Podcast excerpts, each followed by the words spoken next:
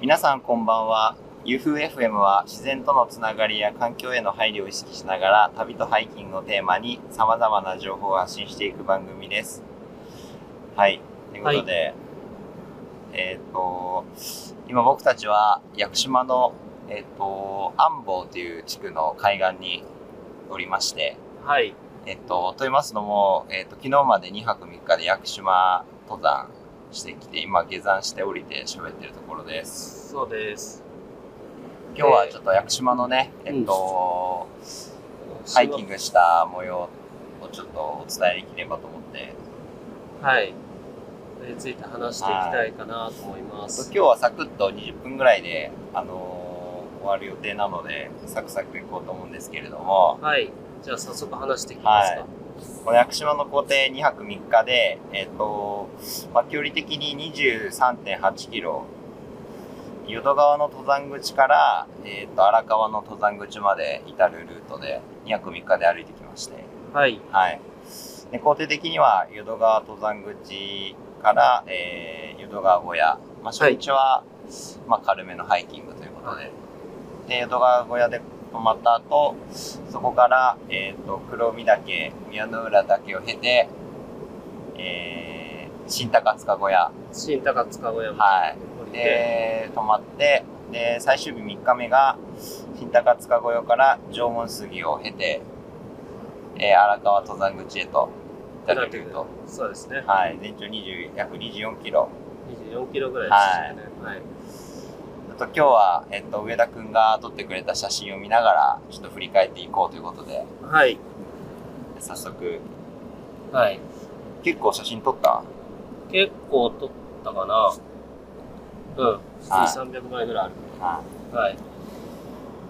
最初、うん最初はあのー、安房からえっ、と登山口うん、淀川登山口まで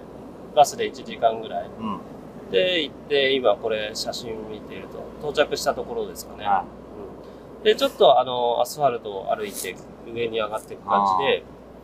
じでで途中猿とかもい。うん、言いながら、うんちょっとあ屋久島来たなみたいなうん初日は、まあまあ、曇り時々晴れみたいな感じで、雨は降ってなかったんだよね。そうだねうん。まだ天気は良くて、あのー登山口のあの入り口でドローンを飛ばしたりとかしてましたもんね。で、これ西島くんが登山口で登山届を出してるところですね。で、やっと登りますみたいなはい。ところですね。こう初日は僕はもうハハーパンに、ロン、メリノのロンティ1枚っていう。うんぐらいの格好で、結構気温も10 20度弱ぐらいあで、結構寒くはなくて、もう行動すると暑いぐらいな感じだよね。ですよね。で、登山口から、だいたい歩いて1時間弱ぐらいのところに、淀川の小屋があるんで、うんちょっとウォーミングアップがてら、うんこう、山道を歩いていく感じですね。で、ところどころやっぱり屋久島のこの大きな樹木の苔みたいのが横たわってたりとかしながらちょっと屋久島の雰囲気を感じながら淀川小屋まで行く感じですねあ。で結構登山道も整備されてて木道歩きだったりとか結構歩きやすいうん。道でしたねでここは淀川小屋ですね結構広かったね。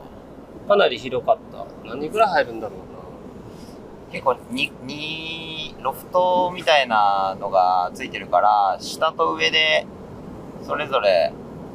寝れる感じなで、 20名ぐらいかな20名20名だから60名から80名ぐらい入るのかな60名ぐらいかなうんそんな、そんな入らないか入らないと思うけど。 50名弱ぐらいは入るって感じかな。あの、そうだねきつきつで詰めれば。下20、上20とかじゃないかうん。な。40人ぐらい。 40人ぐらいか。で、でこものすごい綺麗な声だっそう。で、この日はほとんど人が入ってなくて、うちら入れても10人ぐらいしかあー小屋にいなかった感じです、ね。た。あとはテントを張ってたりとか。そうですね。テントも3、4張りぐらいで、あうん。この日は小屋を楽しんだって感じですね。で、淀川小屋の目の前に、えっ、と、沢が流れて、淀川歩道橋みたいなところがあるんですけど、ちょっと歩いたところに。うんここの水、綺麗でしたね。うん。うん、水場は、えっと、小屋からその歩道橋と反対側の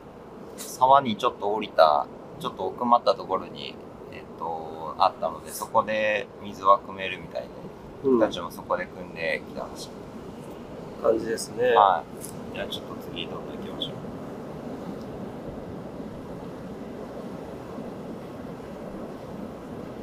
海気持ちいいね。うん、気持ちいい。気温もちょうどいい感じで。あーうん。波の音が。これがこれがもう、えっ、と、朝歩き始めて、あ、歩明るきく始めね。で、2日目は淀川小屋、えっと、朝5時出発で、えーで、えーっと、宮の浦に昼過ぎ1時ぐらいに着いて、新高塚小屋に夕方5時に着くっていうことで感じす。ですね。え結構歩いたよね。結構何時間ぐらい歩いたゆえっと、休憩入れて12時間。結構行動しました。うん、で距離的に10キロ。うん。あんまり距離はないんだけうど、んアップダウン、アップがね、と原因が、上りが1000とか、下りも1000ぐらいうんですかね。うん、で、この日は、と曇り予定だったんだけど、まさかね、めっちゃ雨降るとは思わなかっそうですね。た。この時はまだ全然、歩き始めはま歩きだ、始めはガスってたんだけど、えー、と全然天気は崩れなくていい感じだねって言いながら歩いてるところですね僕はで黒見岳のところの手前ぐらいうん、ちょっと迷ったんだけど、黒身だけガスってるから、の、まあでも、ちょっと一縷の希望を託して、そえっと、登ったんだけど、う、うん、でここがこの黒見岳の手前のなんだっけ花江の郷ってところ。そう、この花江の郷っていうところがとても湿地帯が綺麗で、ここ結構写真とかムービーとかかなり撮って、撮ってたよね。うで、湿地帯2箇所あるんだけど、この2つ目が結構広くて、ん。うん。あの、写真撮るにはおすすめですね。うん。この近くに携帯トイレもあったんで、まあ、用を足したい人はそこで、携帯トイレ持って、うブんースに駆け込んでいただいて、で、そこから、ちょっと歩いたところえに黒身の分岐か。そうですね、黒身の分岐で、ここで、あの、携帯の電波が通じるところなので、うんまあ、何かあれば、ここから電話するなりして、できるポイントですと。そうですね、はい。あの、ここで登ろうか登らないか迷ってて、で、登ることにしたんだけど、めちゃくちゃなんかロロープ使って登るところが3、4箇所あって、結構きつかった急登だよね。あーで上り下りで30分25分とかで1時間ぐらいかかるんだけどうんすっごいずっとガスでね何も見なかったよね何も見えない。もう黒身のここの頂上がもうねガスっちゃって。何も本当はここ、宮の浦岳よりすごく展望がいいっていう人もいいいるぐらい黒見岳はすごく展望がいいみたいなんで期待してたんだけどガスがなかったら宮の裏岳とか、あのうん手前の山とかが一望できるような感じなんでしょうね。ね残で念、だったね残念だって言いながらガスのツーショットを撮って、あここは諦めて下っていくって感じですね。あで、下まで下って、黒身の分岐まで戻ってきて、ここで一回小休憩みたいな感うじで。んでちょっともうガスってたしちょっと暗雲立ち込める気分の中うんじゃあちょっと三の浦だけに期待してね、そう歩き始めて。で、ちょっとなんかあの、黒見から、の分岐から歩いて、この霧が少し晴れてきたぞみたいな、頂上が晴れてきたぞみたいな感じになってきて、なだんだん少晴れてきたんだよねし。そう、テンション上がってきて、ここのなんか途中にあった湿地帯のところが、もうガスが抜けて、ここは綺麗でしたね。うんあ、なんか湿地帯っていうよりかなんか顔料帯みたいな。岩がすごくご、でっかい岩がゴツゴツしたところ。なんでしょうねこう特に名前がないのか場所的には、えっと、栗尾岳の手前な前のところですね、なんかあの平地になっていてい岩がゴロゴロしてて、うんここがなんか岩の上に乗って、すごく綺麗だっうん、綺麗なところでしたたね。でそこを抜けて先に歩いていく感じですね、うんで、だんだん晴れてきてね、これ宮の浦岳行けるでしょうって言って、うん、これねああ、で期待を膨らまして宮の浦岳にこう出発していく感じですね、で結構高山植物もいろいろあってこういう綺麗な花とかもうところどころあってん。名前を覚えたいね。こういうのそうだね覚えてる。ここの登りどうでしたきつかったですかここは、いや、そんなにきつい思いはないけど、覚えはないきつかった。いやまあ登るなっていう感じで登るなーって感じ。だけども、まあ、急登、黒身の急登に比べれば全然、その、両手を使って登るようなところではないので、まあ、ゆっくり登れば大丈夫かなというところですね。で、いざこの辺が、えっ、と、宮の浦岳が見えてきて、まあ、ガスもちょっと半分かかってるぐらいで、うん。これだったら宮の浦岳の頂上で展望楽しめるんじゃないかなっていうとこそうろだね。で、ただだんだんちょっとでもガスもかかってきて、うんちょっと時間との勝負だみたいな感じで、うん少しペースを上げながら、あ登っていく感じですね。って言ってる間にガスが結構回っちゃって、こうガスが回ったり抜けたりとかっていうところですね。あここがクリクリオだけだね不良だけですね。で宮の浦だけもう見えてこれがクリオだけかあいや多分この手前がクリオだけだあこれがクリオだけな。クリオだけだよね。これが多分、この手前から見たクリオだけで、これが登り切って、あの、振り返った時のクリオだけ。うんうんで、えっ、と、ここなんか写真撮ってないって言ったんだけど、これが多分長田岳の頂上かと。あの、宮の浦岳から見える長田岳あの写真が、なんか一枚だけ撮ってます。あうん。そうそうで宮の浦だけようやく登って登った時結構晴れててテンション上がって写真パシャパシャ動画パシャパシャ撮ってたらいつの間にか霧が立ち込めてきてドローン飛ばした瞬間もう視界がもうガスって見えなくなったっていうそうそうそう。結局ドローン飛ばせずじまいっていう、ね、霧が晴れてたのがもう1分2分とかそのぐらいでもうあっという間にガスが回ってこれが屋久島かっていう、ぐらいな洗礼を受けたって感じであーすごい天気コロコロ変わったよね全然こっちの方とかも晴れてたけどもう次の瞬間これですよそうだねで一応頂上であのーいガスが晴れないかなって言って30分40分ぐらい待ったけど全然晴れなかったんででもむむしろもう雨降り出してうんちょっとで、まあの好天が認めなかったみあの見込めなかったんでもうそそくさとそうだね出発して、 5時ぐらいには新高塚部屋に着かないとまずいねって話をしてたから宮の浦岳にで2時に出発してうん、うん、でそこからどんどんサクサク下っていどくんどんか行きましょうはいって感じですね。で、もう下ってるところから雨がポツポツと来始めて、あもうこの辺で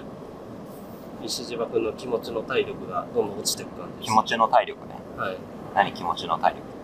力あれ、自分で言ってなかっあ言ってない言ってない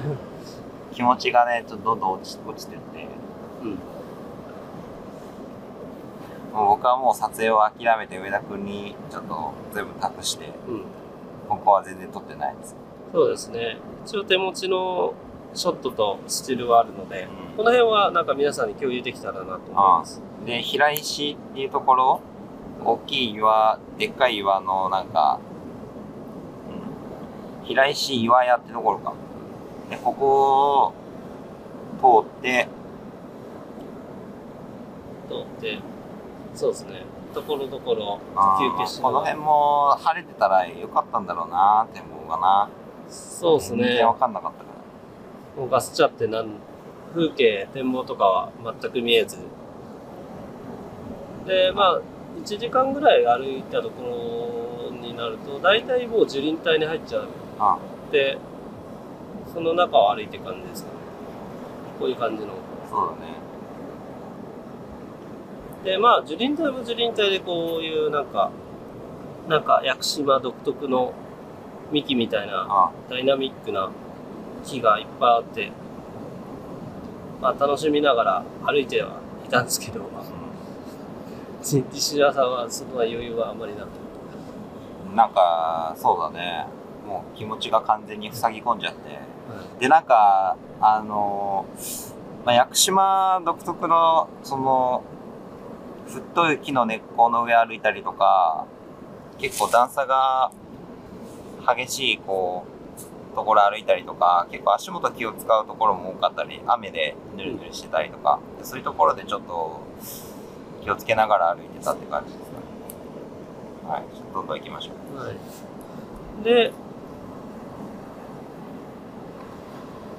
まあガスの中、樹林帯の中歩いて、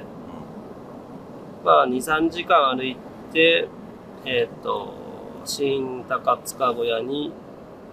到着するんです。 4時半着ですね。うんもうちょっと早く着いたのか。そうですね。はいここが新高塚小屋の。で、ゴールデンウィーク、すごく混む時は、何人ぐらい一番混むと400人ぐらい泊まったこともあるで、あの、地元のガイドさんが言ってたぐらい、そうだテンね。トでパンパンになって、で、で僕らが行った時は、まあ割と空いてたっていうか、うん、まあ、2、2 30人ぐらい。 2、30人ぐらいかな。まだ隙間が小屋の中にもあって、うんまあ、外は雨降ってたからテントを張ってる人はいなくて、タープで一組だけうん。うん。張ってる人はいたけど、ほぼほぼ空いてる感じでうん余裕もあったって感じですけうんど、まあはいそこがパンパン。まあここも結構あれだよね。えっ、と、新高塚小屋は広いから、淀川と同じぐらいかな。そうだね、同じぐらいかな。うん、で水場も近いしトイレも綺麗だし、ううんん。ここはあのなんかしっかり小屋で泊まりたい人は新高塚小屋うその先にある高塚小屋じゃなくてその手前の新高塚小屋の方ん。あが、そうね。うん、はいいかなっていうところですねでまあこの日はもう、えっとお互い疲労困憊でもう飯食って、まあすぐ寝たって感じですかねはい。でで最終日が、朝5時出発。そうですね。まだ、あの、日が出る前に真っ暗の中起きて。うんで、まあちょっと雨もパラパラ降ってる中、夜中に結構雨がすごく降ったみたいで、う降水量5ミリとか10ミリみたいな、結構寝てても外で雨すごい降ってんなってわかるぐらい結構降ったみたいなんですけど、で、なんか8時ぐらいから荒川登山口からその観光の人たちがバーって来るんで、まあそれに間に合うようにってことで地元のガイドさんたちも歩き始めが5時ぐらいで一緒にスタートした感じ。そうですね。だから、まあでも、うちら撮影しながらだったから、ちょうど、いや、縄文杉の下りのところぶつかっちゃったけど、ちょっと次移りましょう。はい。まあでも樹林帯だったから雨はそんな気にならなかったよね。そうだね。うんここが高僕塚は小屋高の塚小屋、うん、3階建て3階建てかな。あうん。あ高塚小屋よりは、まあ、縦に長い分そうだね。まあまあの広さあるけど高塚小新高塚の方が広い感じが、そうだね。20名ぐらい弱ぐらいしか入らないかな。写真で見る限りテントも一組っていう感じで。まあでも縄文杉とすぐ裏手にあるから縄文杉目当ての人は朝早くから行きたい人はここに泊まるのもありかもしれない、そうですね。で、ここは、こちらはスルーして、うんえっ、と、縄文杉に向かって、ねこうこれが、これが縄文杉そうですね。あで、これうちらも5時に出発したから、あうんうんあのーほとんど小屋組しかいなくて、えっ、と、結構ゆっくり、あの、縄文杉、そうだねあの、楽しみましたね。まあ、8時からの、その、荒川からの観光客がめちゃくちゃ僕らもすれ違ったんで、そういう人たちと鉢合わせると、めちゃくちゃ大変そう。大変だね。ゆっくり写真とか、あの、観光客の人たちが映り込んじゃったりとかしちゃうんで、できれば6時、7時ぐらいまでにはや撮っといた方が、まあ、帰りのことも考えるといいのかなっていう感じですね。そうですね。は大体こう縄文杉を出発したの何時ぐらいい。えっ、と、7時半出発、 ?7 時半でしょ。 1時間ぐらいいた。う6時半に到着して7時半に出て、ん。うん。うんで、ちょうど、この工程だとウィルソン株、あの、うんハートが有名なウィルソン株に到着するのが9時とかで、ちょうどそこで8時ぐらいからの荒川登山客にバッティングしたぐらいかな。まあ、途中途中、夫婦杉とか大王杉とかもあったりして、そうだね。うんまあ、縄文杉以外にも見どころはあるかなっていう感じだけど、僕らは以前あの縄文杉目当てに荒川登山口からいろいろ見てたのでこの辺を軽くパスして、そうだね。この辺はなんか木道が整備されたりして、だいぶ歩きやすいんで。そうね、うん。一まあ般でも縄文杉がもう僕らのゴールっていう感じだったんであとは流し気味でそうですね。もうひたすらもうトロッコ道を歩く感じですね、ここが歩いてって、ここが上で三角ですね。う一旦ここでね、こう、観光客がいっぱいだったんで、小休憩ねしながら、ん、もう朝9時にはもう結構ゾロゾロ来始めてたよねそうそうそう、ガイドさん付きの、なんか団体客が、あまあ、5人、10人組のや人たちが、こう、う下から上に上がってくる感じ。そうすると、あの、やっぱ上りの人がやっぱ優先みたいなんで、うん僕ら下りの登山客は結構待たなきゃいけないっていう。だから、すごい時間かかるんで、うん。なんで、荒川登山口まで行くと、あの、割とスイスイ行けるから、まあそこまで結構駆け足でっていう感じで。そうだね。は本当に鉢合わせしなしたくなければ8時前には、うんあのねトロッコ道まで出ちゃうとは本当に静かなあのー縄文杉とか屋久島を楽しめるようになってくるんですね、い。こんな感じで、であとはもうトロッコ道をひたすらうん。うん。あのー荒川まで23時間歩いてまあ途中、最初はあの、白谷雲水峡行って、太鼓岩からドローン飛ばそうかみたいな話だったんだけど、うんまあ、ガスってたし、あのー雨も降ってたしで、ちょっとやめて、急遽荒川登山口着のルートに変更してって感じだったんだけど、そうだね。でも、ちょっとその後、トロッコ道を歩いてる後に、あの、白谷雲水峡の少し分岐のちょっと行った先に沢に降りれるところがあって、結構わかりやすいから見ればわかると思うんだけうど、んそのタイミングでちょうど霧が晴れて、うんあの、雨が止んでくれて、そこで、あの、太鼓枝取れなかったドローンとかも取れて、うんそれは沢それでドローン飛ばして、うん結構綺麗な絵撮れたよね。そう森の感じと沢の感じが取れたんで、まあそれはそれであのいいサプライズだったかなっていうところでしたね、ということで、はい、ちょっとそろそろお時間が来てしまいました。はいはい。ちょっとあうのん宿の朝食の時間がありまして、そうそう ちょっとうちらの事情で申し訳ないですけど、ということで、まあえっと、詳今し回は、えっと、屋久島についてお話ししまして、うんえっと、まあ、今回撮影した模様も YouTube、インスタ等でも情報を発信してますので、もしよろしければ、こちらの方もご覧いただけると嬉しいです。はいはい。動画は5月中には、あの、どこかしらでアップできると思いますので、よはいろしくお願いします。はいそれでは、えっと、屋久島の安房の海岸からお送りしました、u f f m でした。はいはーい。皆さんありがとうございましありがとうございましたそれでは